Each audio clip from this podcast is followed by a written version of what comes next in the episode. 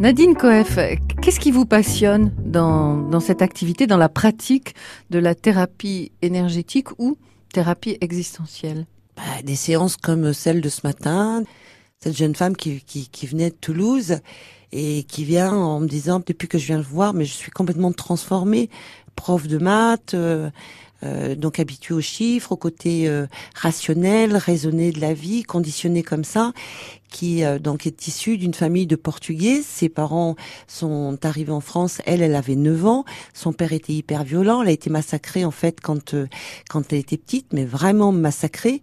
Son père était violent avec elle. Ouais, son père est extrêmement violent avec elle. Et pour elle, ça a vraiment été, et c'est ce qu'elle me disait encore hier, une grande fierté que d'apprendre le français à l'école et puis que d'essayer de l'apprendre euh, à ses parents. Et néanmoins, donc elle était complètement traumatisée. La petite fille qu'elle avait été était complètement traumatisée à l'intérieur. Donc le travail que, j'ai fait pour l'accompagner, ça a été de retrouver cette petite fille, lui redonner confiance en elle. J'apprends aux gens à, à se donner ce qu'ils avaient besoin de recevoir et ce qui leur a manqué à un moment donné dans leur vie. Et ça, c'est pas un comprimé basique en fait qui va régler ça. C'est vraiment le processus de l'évolution de l'être humain.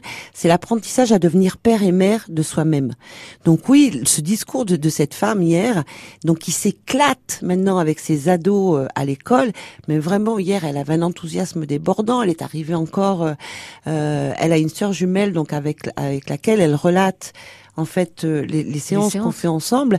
Et elle m'a dit, ma sœur, elle veut venir vous voir parce que ça, ça l'aide énormément pour pour elle-même quoi. Elle se rend compte que bah, son mal-être de l'instant n'est pas le mal-être de l'adulte qu'elle est, mais un mal-être en fait que que nous avons accumulé en fait depuis l'enfance et qu'il est possible de corriger ça en se donnant justement ce que l'on avait besoin de recevoir. Et donc oui, quand il y a des séances comme comme celle d'hier, oui, je continue.